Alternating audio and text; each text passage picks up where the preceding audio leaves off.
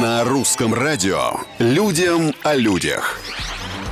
Всем привет, с вами Петр Кузнецов и необычные истории жизни обычных людей. Мы начнем с инженеров, которые взяли и показали, как будет выглядеть космический отель. Проект представила компания Orbital Assembly Corporation, которая заявила, что приступит к строительству уже в 2025 году, а в 2027 объект будет введен в эксплуатацию. По плану космическая гостиница будет состоять из капсул, прикрепленных к внешней стороне вращающегося кольца. В них будет все для комфортного отдыха на орбите, спа-салон, кинотеатр, рестораны и номера для туристов. Ну да, я в космос же полечу кинотеатр смотреть, да в ресторанах сидеть.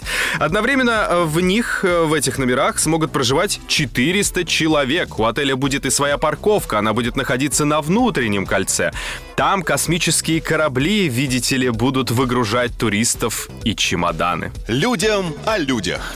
Дальше милая история из Китая. Жительница завела пса-поводыря для своей ослепшей собаки. Первый в семье появился самоед по кличке Мэн-Мэн. У пса была глаукома, и вскоре он, увы, полностью ослеп. Тогда хозяйка решила завести вторую собаку и выбрала собаку по кличке Тина, которая была обучена работе со слепыми людьми. В итоге животные подружились, и Тина начала заботиться о Мэн-Мэн как о своем подопечном. Со слов хозяйки, Тина не только водит друга за собой, но и защищает от других собак. Всех, кто хочет поиграть с ее другом, она тщательно обнюхивает до пяти раз.